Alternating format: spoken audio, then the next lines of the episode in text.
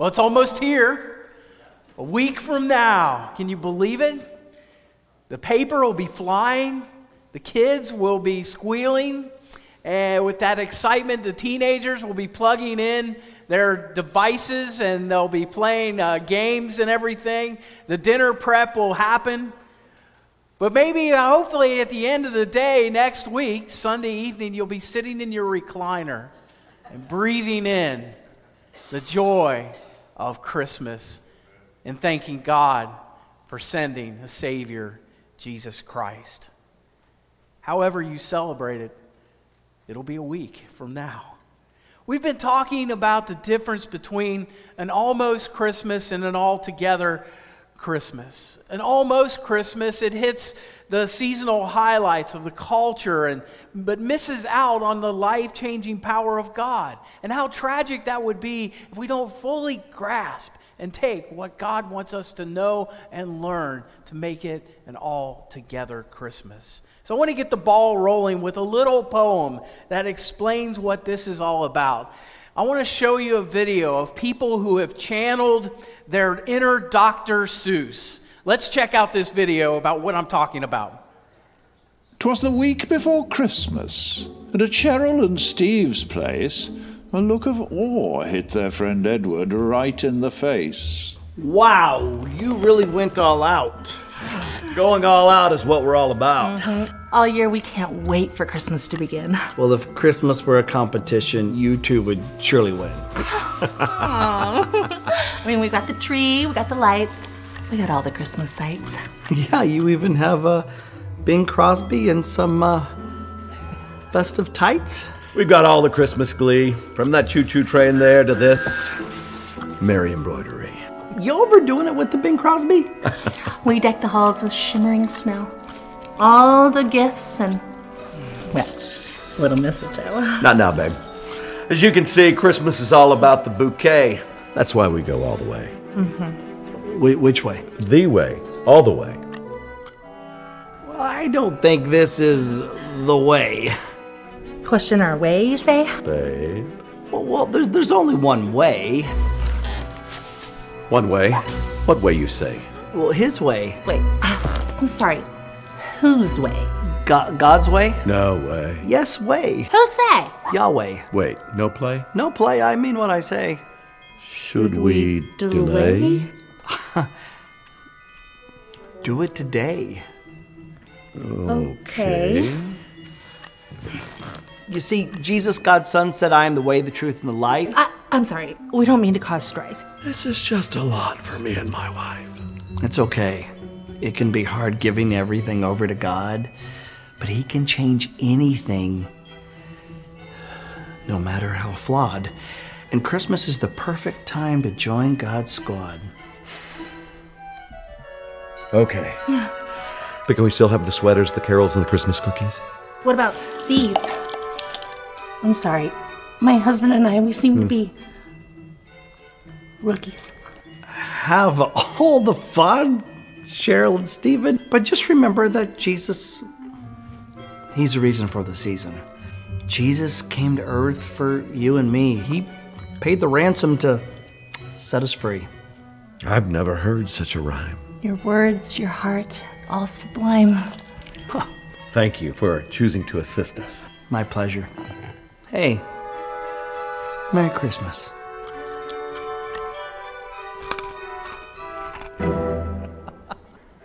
I love it. The rhyming, Jesus is the reason for the season, my friends. And that's what we're talking about, having an all together Christmas.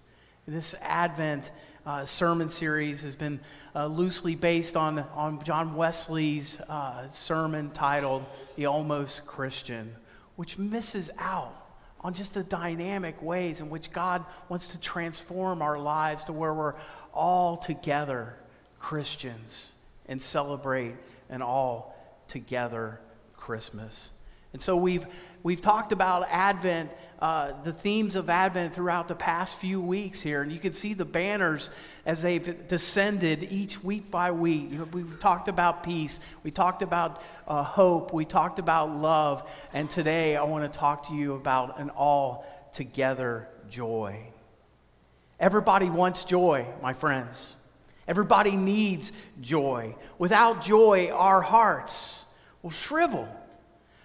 We'll lose a vision for the future. You know, we will get rocked by every storm that blows into our lives. We're riding high one day, and the next we're crashing down because of something or somebody, what they said or did or posted online. Well, let me ask you today do you have a joy in your life that sustains you right now? Where, to where the joy of the Lord is your strength. You see, people confuse joy with happiness. They aren't the same thing. Joy is not happiness. Happiness is an almost joy. Happiness depends on what is happening. I'm happy when I drive through and watch those Christmas lights down at Riverbend, even passing on 471, seeing them. I'm happy when I'm chowing down on some beef tenderloin that's covered with béarnaise. I'm happy when the Bengals win. That's all good. But the problem is, is those things are manufactured by outside circumstances. They are almost joys. They're not the joy of the Lord. We'll say that we have joy, we'll believe that we have joy, but the acid test is this. What happens when things don't go your way? When the externals aren't so good? That's an almost joy, just like these babies up here. Check them out.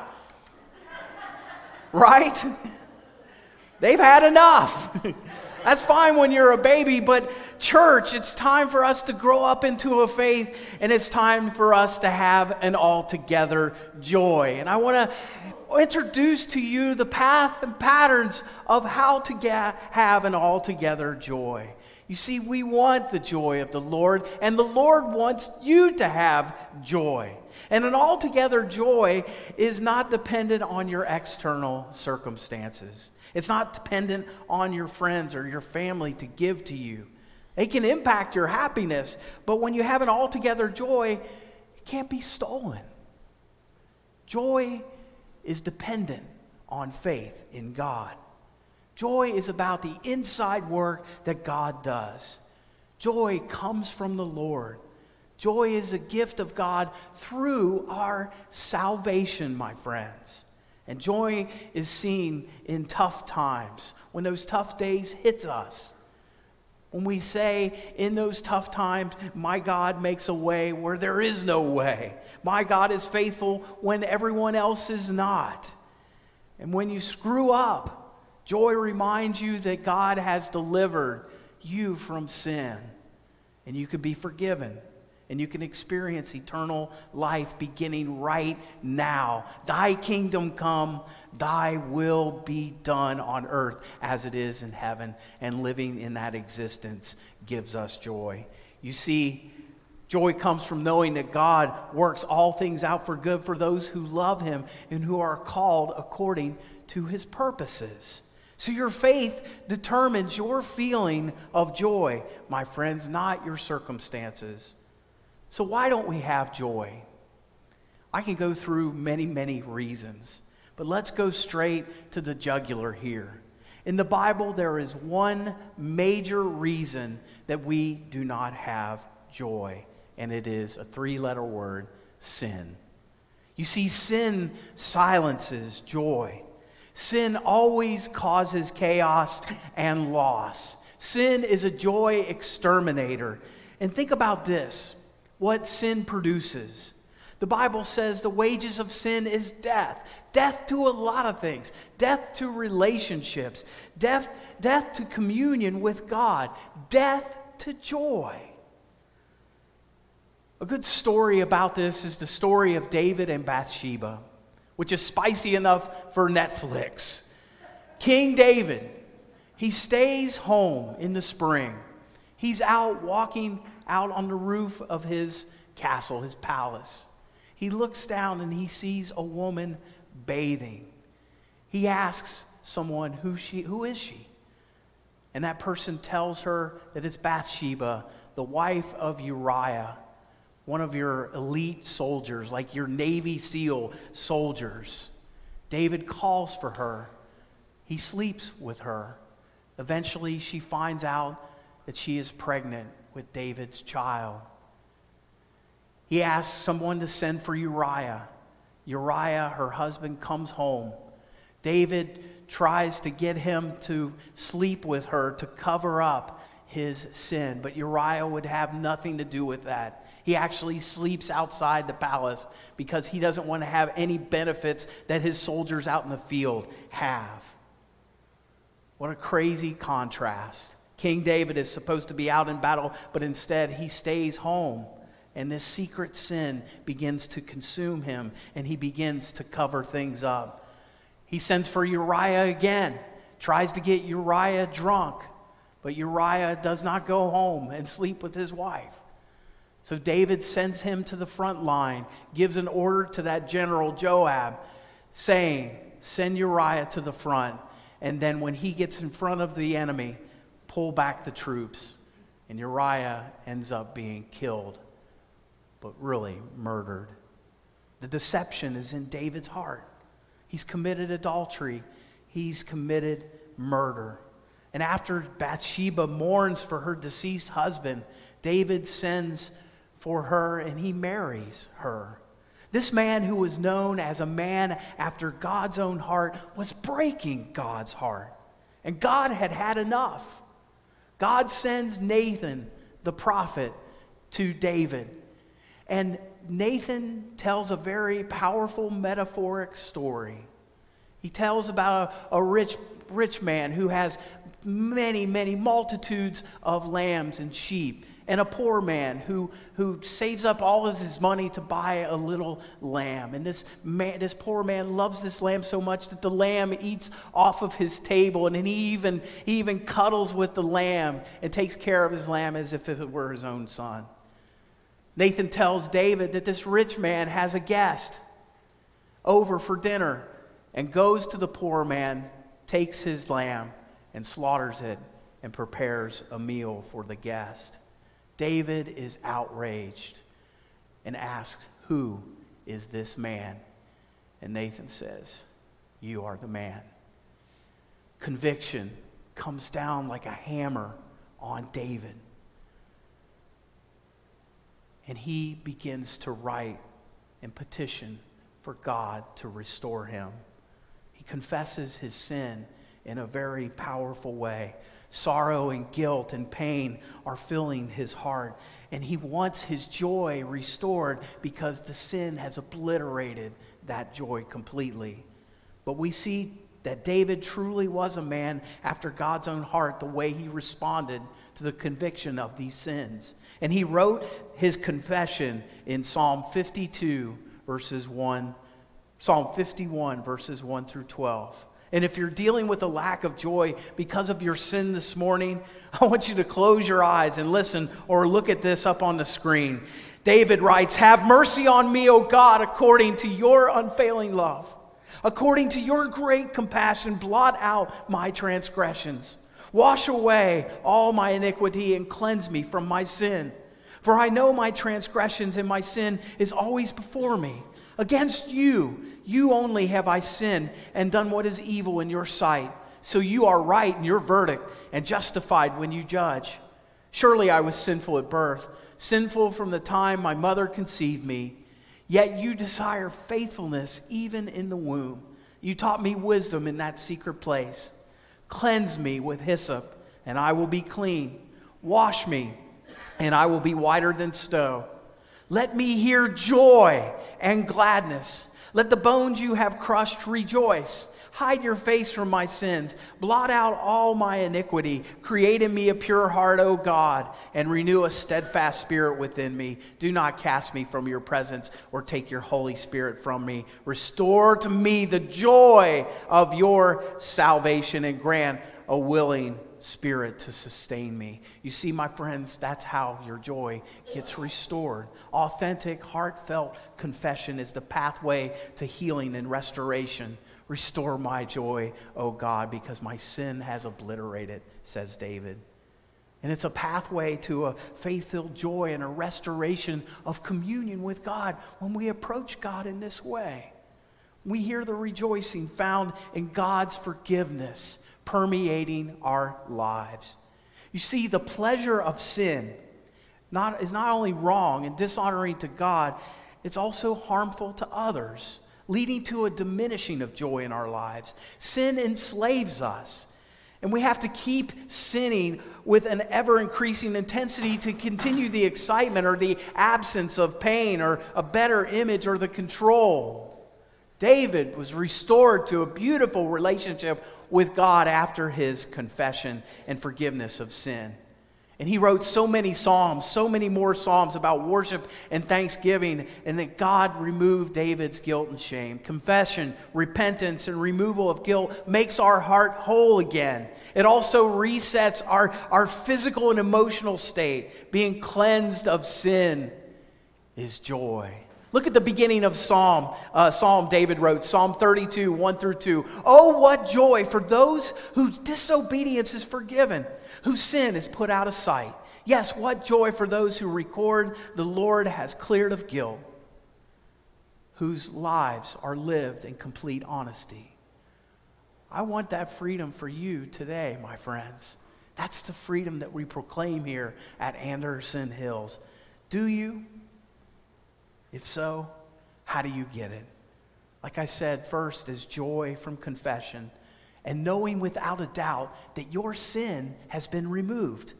Beloved, is in the forgiveness of God. No condemnation, no penalty. I love proclaiming in the name of Jesus Christ, you are forgiven. Do you believe that?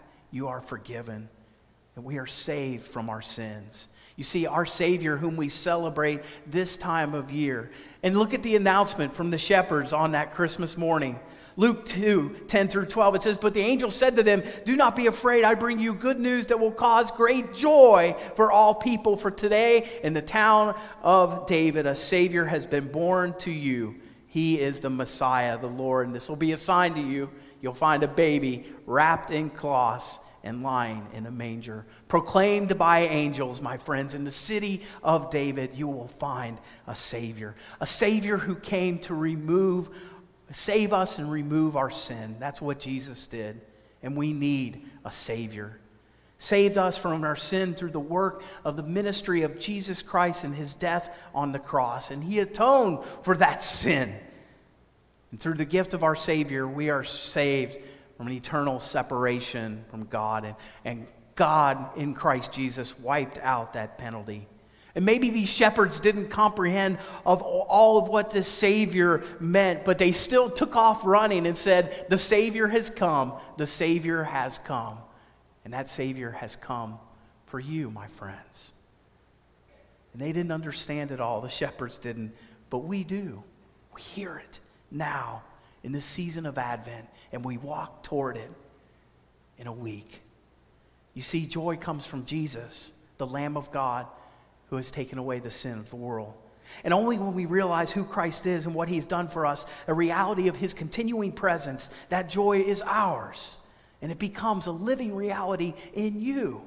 Christian joy is that inner communion and fellowship with God brought about through faith in Jesus Christ as his Son. I remember the first time I was filled with the joy of the Lord. Salvation came into my life, and it was in May 1991 when I attended a college retreat called Chrysalis in Piqua, Ohio, at Green Street United Methodist Church. At that time in my life, I was deeply separated from God. I don't want to go into all the cruddy details, but I was living in rebellion mode. I was living for myself, and my heart was selfish. Just a few weeks before the retreat, I broke off my engagement to one of the most beautiful women in the world, my wife, Kim. And I was partying. And I would compare it to the prodigal son living in the far country, looking down on the slop. And I was in the slop. Well, my ex fiance called me and said, Do you still want to go on this retreat? And I said, Yeah, I committed to it. I've paid for it on the first night of that retreat, I heard for the very first time in my life the story of the prodigal son. And there was a call to leave the far country and a sinful life and come home to God. I confessed my sins. I gave my life to Jesus Christ, and immediately I was filled with the joy of the Lord powerfully. And I've experienced that joy of the salvation. And now, even in the ups and downs of life, I have found joy knowing Jesus in all situations. You see, this is so much deeper than a feeling or temporal circumstances you're facing. Even in your situation, maybe it is even terminal here on earth. We serve a God who is a resurrection. Do you feel weak? Well, the joy of the Lord is your strength.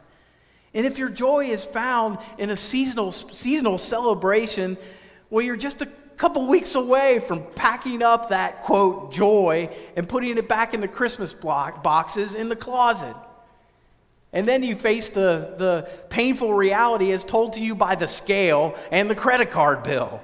But if your joy is found in the life transforming relationship with Jesus, you're going to experience an incredible joy year round, my friends. Today is the day of salvation for you, my friends. Today. You can experience this now. Have you sinned and are you feeling guilty? Psalm 35 says, For his anger lasts only a moment, but his favor lasts a lifetime. Weeping may last through the night, but joy comes with the morning. Are you sad because of loss? John 16, 22. Now is your time of grief, but I will see you again, and you will rejoice, and no one will take away your joy. Have you put your trust in material things or in money and found, find that to be empty? Psalm 4 7 says, Fill my heart with joy when their grain and new wine abound. And most importantly, do you have a joy from knowing Christ Jesus and being saved by him?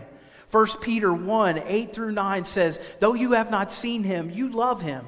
And even though you do not see him now, you believe in him and are filled with an inexpressible, glorious joy you are receiving the end result of your faith, the salvation of your soul. I want to invite you to experience that kind of joy and that new life today, my friends.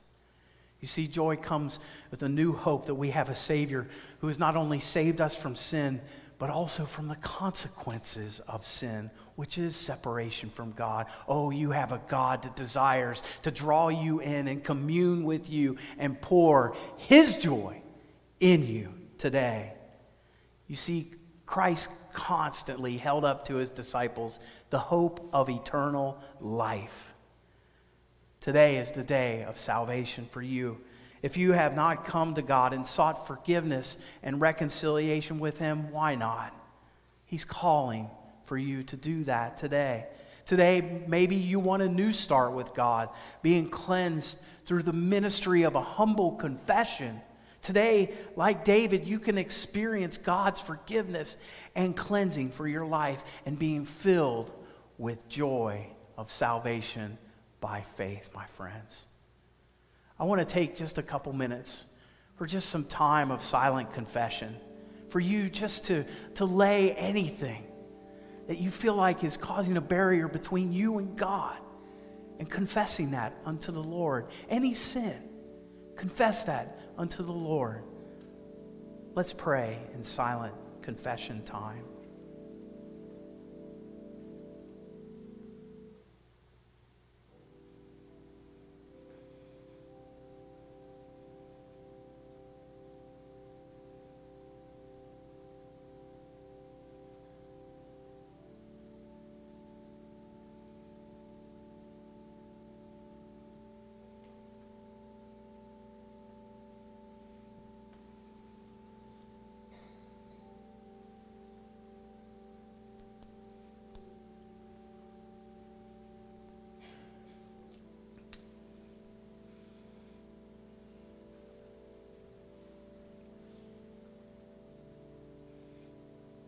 The Bible says if we confess our sins, He is faithful and just.